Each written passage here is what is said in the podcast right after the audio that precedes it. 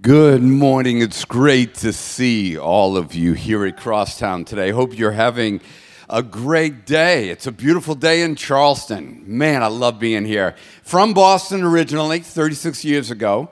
Uh, but uh, I'm telling you, I've been baptized by the Holy Ghost and the Southern Spirit, and I'll never leave here. It's a great place to live. Well, I want to welcome you to our series called Framed, and we've been talking about how we frame events in our lives, we frame people in our lives, and then we're now into this place where we're talking about how we frame our concept of God in our lives. Um, over the last week, and the reason why I'm here today is uh, over the last week, I've been dealing with some spine issues that I've had, and I've got multiple ruptures in my back, and it, it really took a turn this week really bad, where I was in bed for three days with ice on my back, and um, it was pr- probably the worst pain I've ever experienced in my life, and probably the most depression I've ever experienced in my life. I mean, if you've if you have this kind of pain and, and I have to see a surgeon and all this other stuff because I got something going on in my neck. And so the reason why I decided to be here today, even though I can't speak today, is because last week I talked about the trustworthiness of God. And if you didn't hear it, if you haven't weren't here for it, I encourage you. Um, I do okay. I'm, I'm an average communicator, uh, preacher, but last week was all God. And so I encourage you to listen to it. So I wanted to make sure that no matter what I was going through today, and some of you had heard that I was going through a lot of pain and issues, I wanted you to know that even though I had a rotten week, I still believe what I preached last week. I believe in the trustworthiness of God. I am not standing here because I'm some macho guy who's toughing out the pain. I'm a sissy to the core, absolute wimp when it comes to pain. I am standing here today because of the trustworthiness of God. So I asked Josh Luke to speak. If you don't know Josh, he's one of our men's leaders here at Crosstown. And I, I tell you, why Josh? And, and let me just tell you why Josh. I have been blessed with a, with a mentality and also with the gift of people at this church to surround myself with people who have the same ethos the same character and passion to know God and integrity with the Word of God, but yet who do it differently.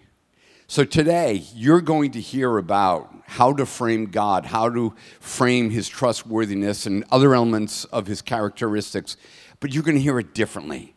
And I think it's so, reason why Josh is because Josh has a passion for God, and, and you're just going to hear it. But I really believe that he's got a word, not just for you, I believe he's got a word for me today to encourage us to continue to trust in God and to follow him. So you've come to the right place today. You're going to hear from God as God speaks through Josh. Thanks, Josh. Thanks.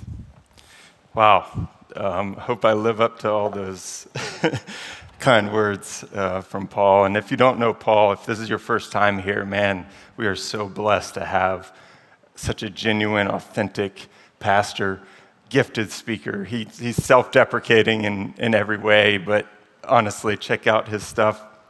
Uh, turn, um, turn on the YouTube channel and, and take a listen. I know we don't know each other super well, even though you were kind of just introduced to me, but I'm going to ask you to, uh, to do something today, and that's to trust me, okay? Trust me. All right? So I'm going to do something different, as Paul said.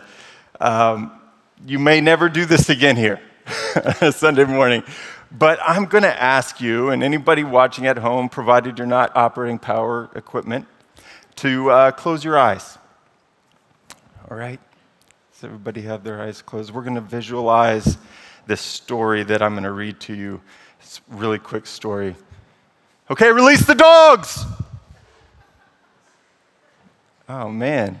So we have some uh, we have some dog owners over here. Obviously, we have some cat people over here. Uh, no, I'm just kidding with y'all. But no, you don't have to have your eyes closed. Uh, that was just a test. I, I, I, know you're listening, and, and I appreciate that. But really listen in. Okay, I'm going to tell you this short story. I want you to visualize it like I said. Um, so let's do this. All right. There once was a little girl that couldn't have been any more than eight years old. She had medium length brown hair that flowed just past her shoulders and big, beautiful brown eyes. She loved performing for her parents. Almost on a nightly basis, she would dress up and either turn on her favorite movie of the week or ask Alexa to turn on her favorite soundtrack and dance and sing at the top of her lungs until bedtime passed. Yes, Alexa is part of children's stories these days, okay? Um, one morning, she was dressed up in a new, beautiful black striped dress, wearing long white stockings and black boots. She was positioned with her classmates at the front of her classroom. She was giddy with excitement, for she was preparing to perform the arrangement she had been working all autumn to perfect. Parents of each child began making their way into the classroom as the children smiled and waved nervously. She wasn't nervous, though. She was born for this moment. The parents finished filing in the classroom and sat down, readying their cameras. And just then, a curious thing happened. The young girl began to turn red. She started feeling very alone, for her parents were not there. Okay, if you had your eyes closed, go ahead and open them.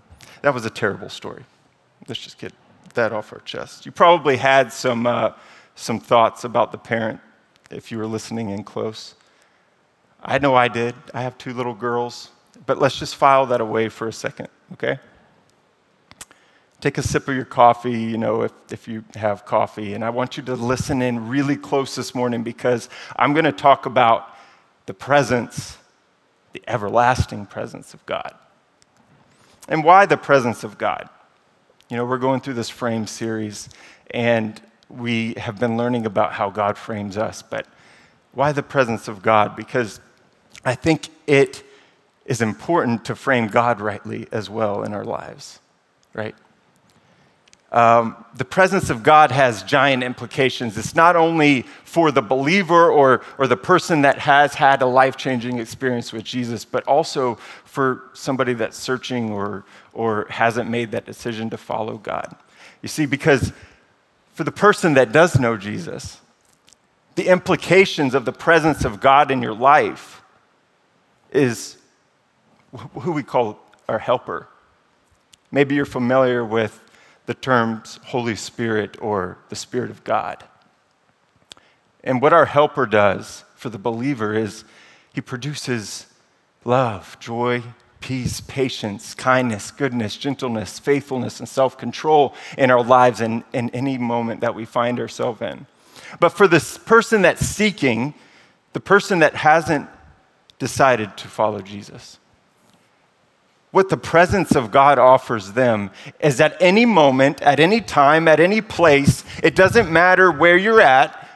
You don't need a priest, you don't need a church, you don't need to travel to a faraway holy land, but right where you are, you can surrender your life to God. So, my prayer today is that you will fully know that God has never abandoned you and that you have never walked alone in this life. Okay, so let's get into it. How many of you have heard of Habakkuk? All right, we have a few in here. All right. Well, Habakkuk was a Hebrew prophet, okay? Uh, he wrote um, some poetry inspired by the Holy Spirit that is part of our Old Testament. It's three chapters long. So let's get our Bibles out and we'll read them right now. I'm just kidding. I'm just kidding. We're not going to read all three chapters. Sorry about that. man, I have all the jokes, but y'all aren't biting, man. Come on. All right. No, he's, he's one of those guys that's not often talked about, hence, you know, the, the show of hands uh, being sparse. But um, I think that's on purpose today because um, God laid a couple others on my heart from the Old Testament, as it were, and they're people that might you might have never heard of, um, kind of in the shadows of the scriptures, I guess, if you can say that. Um, but I think that's a lot like us. We're just regular people, right? Traveling through life, and then we run into uh, you know, twists and turns. So, we will read a little bit of Habakkuk. If you do have your Bible, it's to, don't worry about it, it's to be on the screen. Uh, his book starts like this in Habakkuk chapter 1, verse 1. The pronouncement which Habakkuk the prophet saw. How long, Lord, have I called for help, and you don't hear? I cry out to you, violence, yet you do not save. Why do you make me see disaster and make me look at destitution? Yes, devastation and violence are before me. Strife exists and contention arises. Have you ever felt like that? Have you ever felt like Habakkuk? Um, maybe that your prayers aren't like getting through the ceiling. You need to go outside and raise the roof a little bit. God, are you listening? God, are you there? Just a little bit about Habakkuk. He was a prophet, like I said, and, um, and uh, he lived during the time of two superpowers. Uh, one was on the way out, and another one was rising uh, the Assyrians and the Babylonians.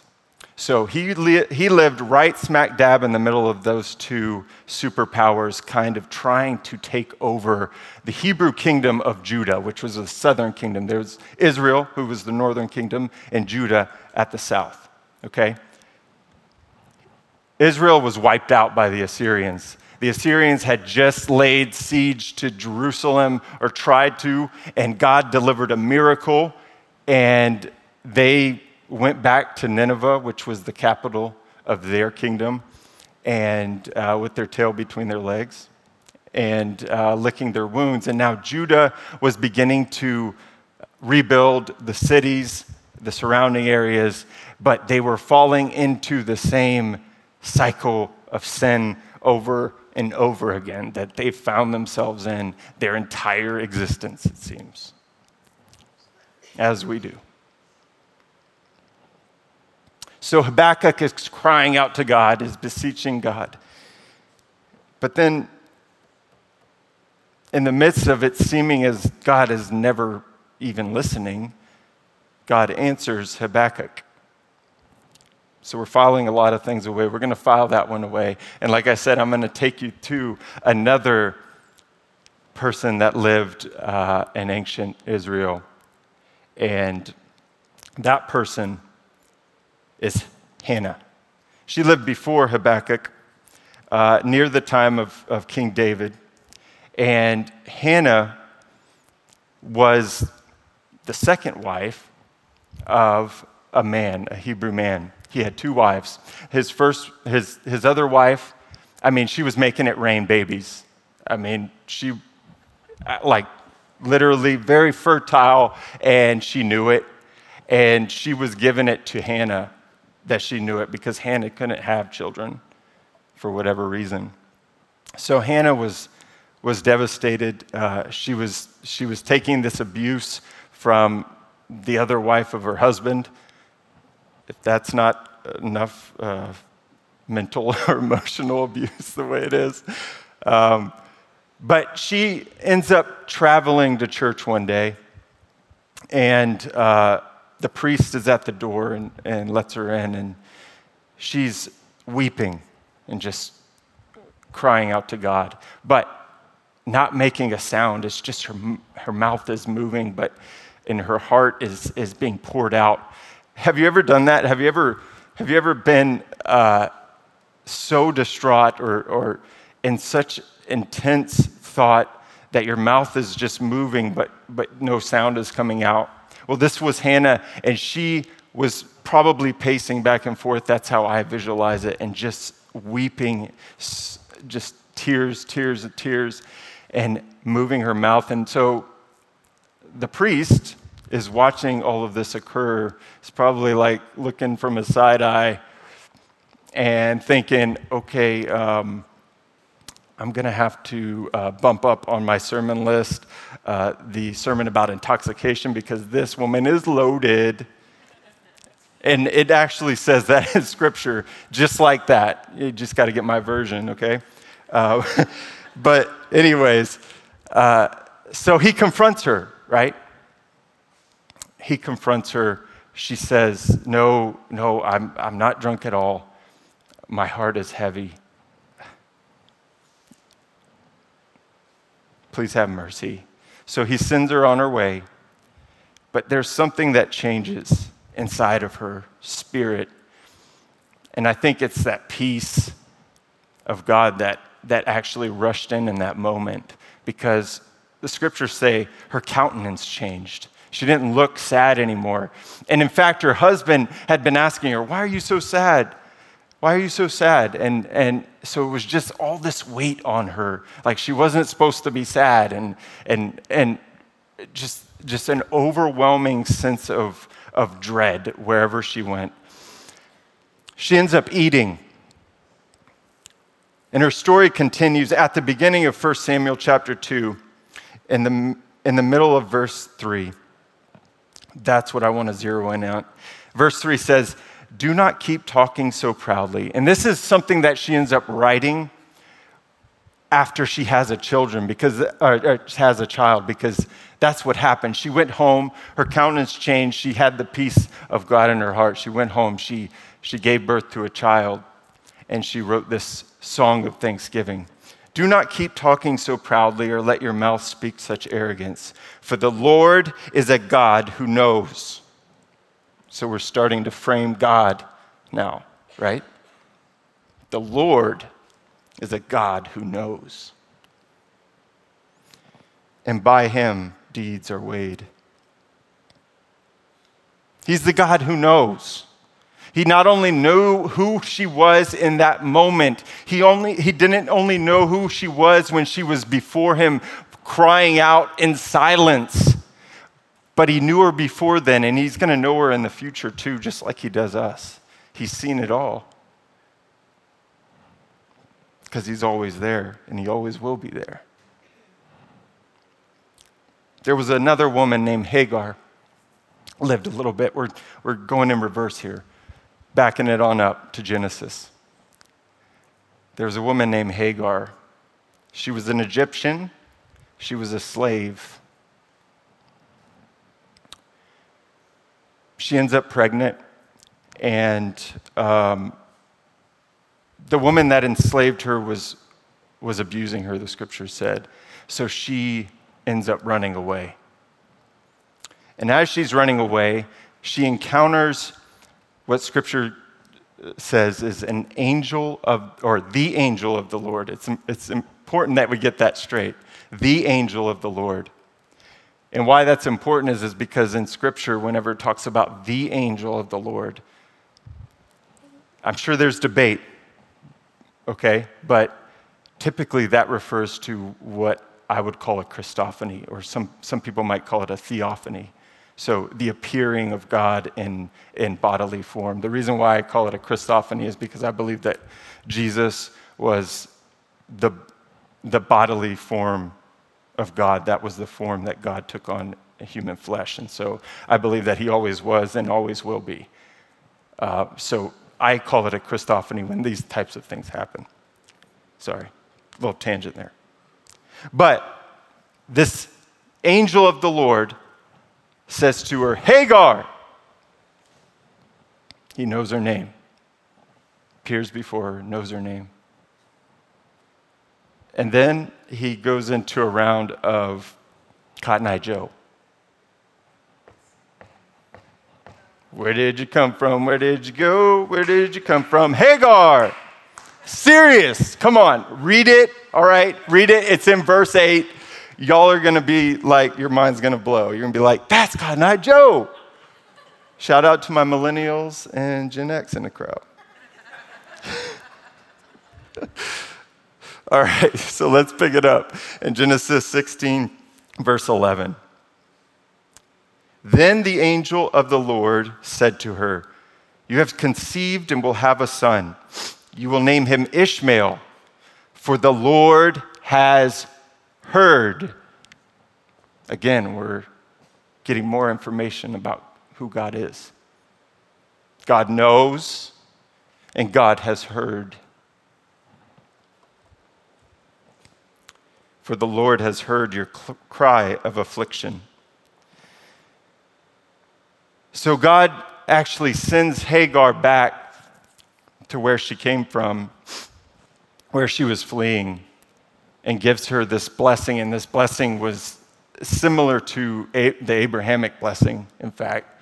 He said that her descendants through Ishmael would, would count the sand on the sea, or the sand on the shore. Let's jump to verse 13. In verse 13, we get a little bit more information.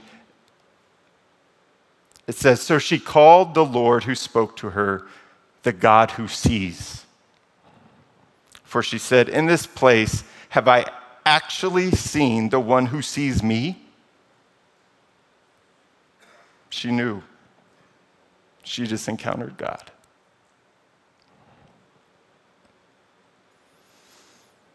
I wonder how often I think like Habakkuk versus how I should think like Hannah and Hagar. Because the psalmist says this He says, Won't you ever learn? Do you really believe the one who formed the ear cannot hear? That the one who formed the eyes cannot see? God sees you, He hears you, and He knows you. See, the problem for me is that God isn't on my schedule, you know? He does thing in, things in his time. I mean, I'm sure Hannah was was praying for years and years and years because her counterpart had many children and she had none. But God doesn't operate on our time. He is the God who knows, though. He knows exactly what we need. So, as I said before, I started weaving in and out of these, these stories in the Old Testament. God answers Habakkuk. And well, God answers him in a way that he doesn't really like. So he talks back to God. And he says this Your eyes are too pure to look on evil, God. Now, wait a second. Okay, your eyes are too pure to look on evil. Okay, we, we know that God is the God who knows, God is the God that sees, and he has heard. But there's this prophet in Scripture saying, Your eyes are too pure to look on evil. He's wrong. Can I say that? Am I safe to say that here? He's wrong. Straight up. Your eyes are too pure to look on evil.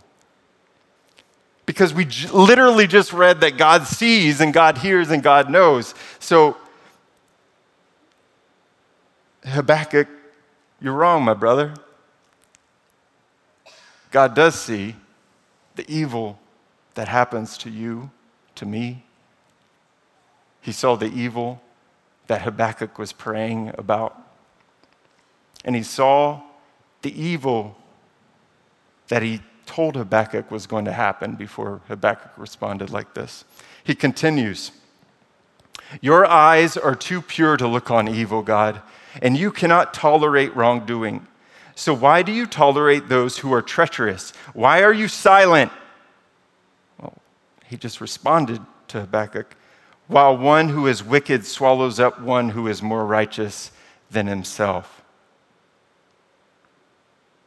I think, I think I might be like Habakkuk a little bit, though, because I think that whenever I go through things and I'm and I'm I might hear from the Lord, I don't always like what I hear.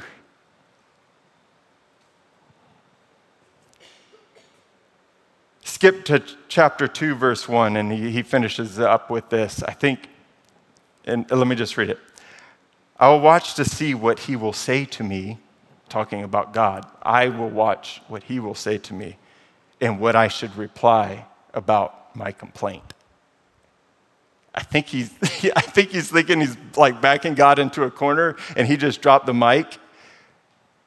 Um, I mean, have you ever, would you dare to do something like that?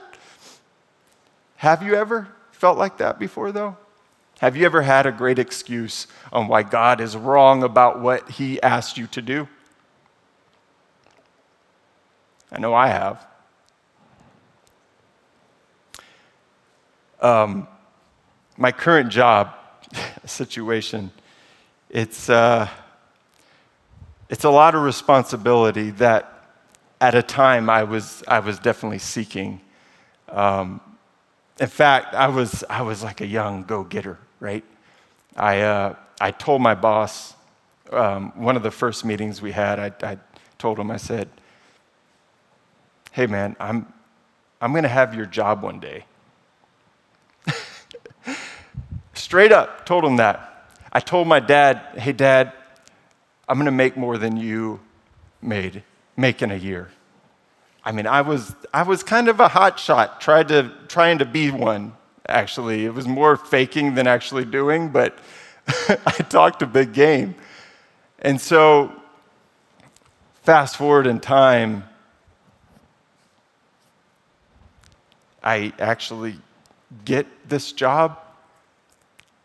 But right before I actually got it, it was like, okay, God, I, you know, what I said before, I, I really don't want that. You know, I had all the right excuses.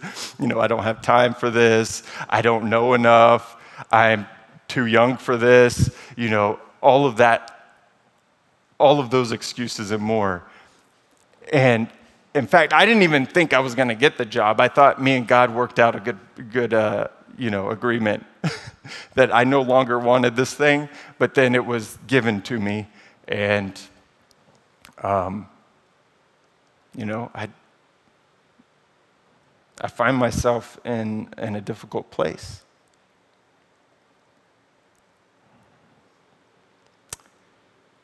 There was another time when I was growing up, I was 11 at the time. We were at a, a prayer service, and my mom stopped breathing. She was praying at the front. She stopped breathing, and um, we were kind of ushered out into the back and in a back room. I was praying, God, you can't take my mom. In fact, I was wailing and crying and banging my head against the ground, even. And I was, I was telling God, no, God, you can't take my mom. Because I wasn't the best kid growing up. And we had just started to have a proper relationship. It wasn't, it wasn't my time to lose my mom. So um, we followed the ambulance to the hospital.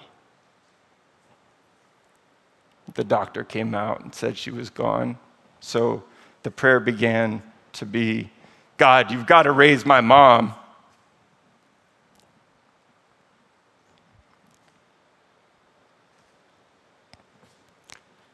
But God didn't oblige.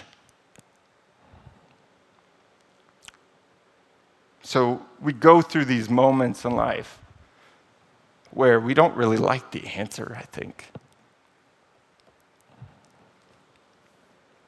So God replies to Habakkuk in verses 2 through 20, and I, I will spare you. We will not read all of those. But I will read three, two verse, verses, okay? Here we go. So in verse 3, it says, For the vision is set for the appointed time. The vision is set for the appointed time. He makes everything beautiful in its time. It testifies about the end, and it will not lie. Who is God?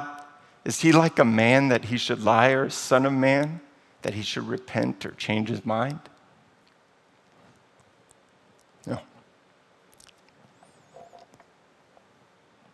Though it delays, wait for it, since it will certainly come and not be late. Look, his ego is inflated. He is without integrity. Who does that sound like?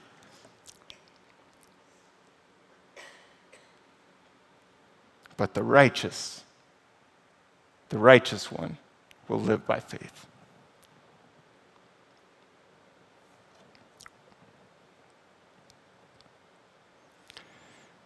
I think faith here is faith in the presence of God to take you through the mess of life that inevitably comes. It's, it's a firm confidence in the presence and the trustworthiness of God. If He said it, He will do it because he never lies. And you know, Habakkuk wasn't the only prophet that had a problem with what God said to him or told him to do. Uh, there's a, a, prophet by the name of Jonah. Are we familiar with Jonah? A root of bitterness sprung up in him, and, um, and it gave birth to death and destruction in its wake. It's, it's not the child story that you grew up uh, watching, maybe. Invite you to read it. Have you ever tried to talk God out of what He's calling you to do?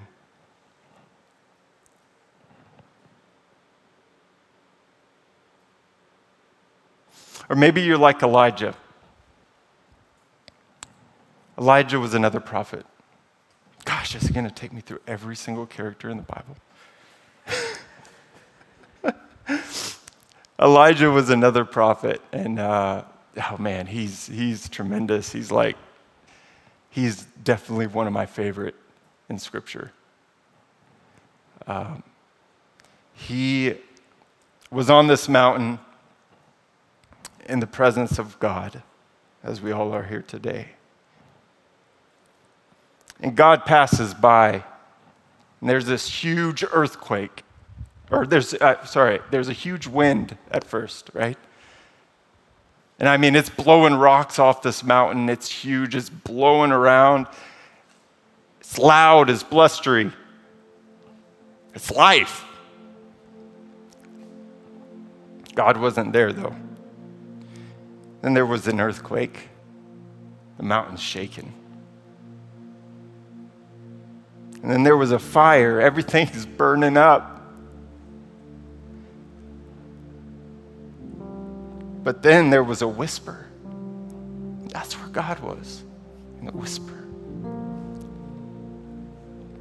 And I wonder how many of us this morning are maybe looking, trying to find God, trying to find our answer, trying to find the answer to our prayer in things that aren't God.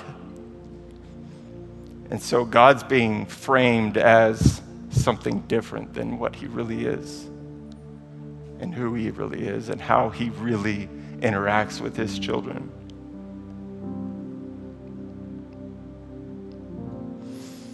I want to take you back to the beginning story. Me and my wife are actually those parents. Um, the parents that didn't show up, but it wasn't our fault. um, our her teacher actually had our email address wrong. So we didn't get any notification about the performance. But that actually happened last Thursday. And I think Brady, I think he, he videoed some of it. Thank you, Brady. Um, but, you know, I have that excuse, right? I have the excuse, and it might be a good one, it might be a bad one, right? Um, but some of us, I think, might have had parents that weren't present, that didn't show up many times and didn't have an excuse. And so we've begun to define God and his character by the people that have done the bad things in, to us in our lives.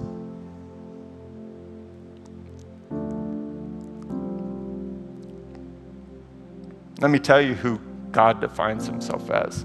Jesus said it in these words He who has seen me has seen the Father.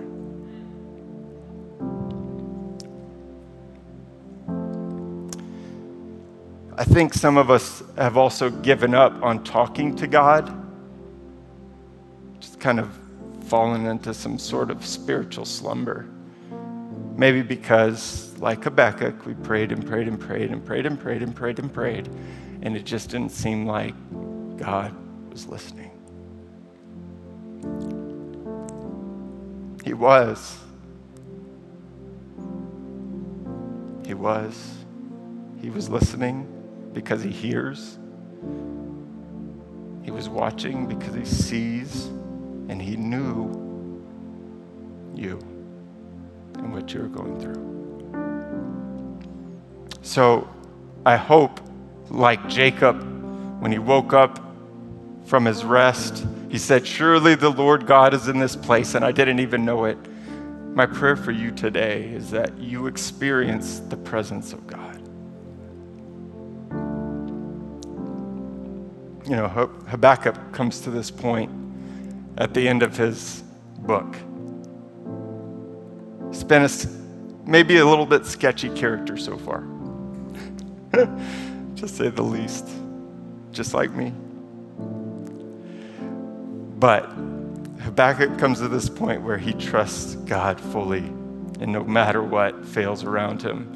It says this in Habakkuk 3 17 through 18. Though the fig tree does not bud, and there are no grapes on the vines, though the olive crop fails, and the fields produce no food, though there are no sheep in the pen and no cattle in the stalls, yet I will rejoice in the Lord. I will be joyful in God my Savior. The sovereign Lord is my strength. He makes my feet like the feet of a deer. He enables me to tread on the heights. Those are his closing words. This was the man who said, God, you don't even listen to me. God, do it my way. And I think that that is the point whenever we understand presence of God, the righteous will live by faith. That unwavering, that fully confident hope, that fully confident trust in the presence and the trustworthiness of God.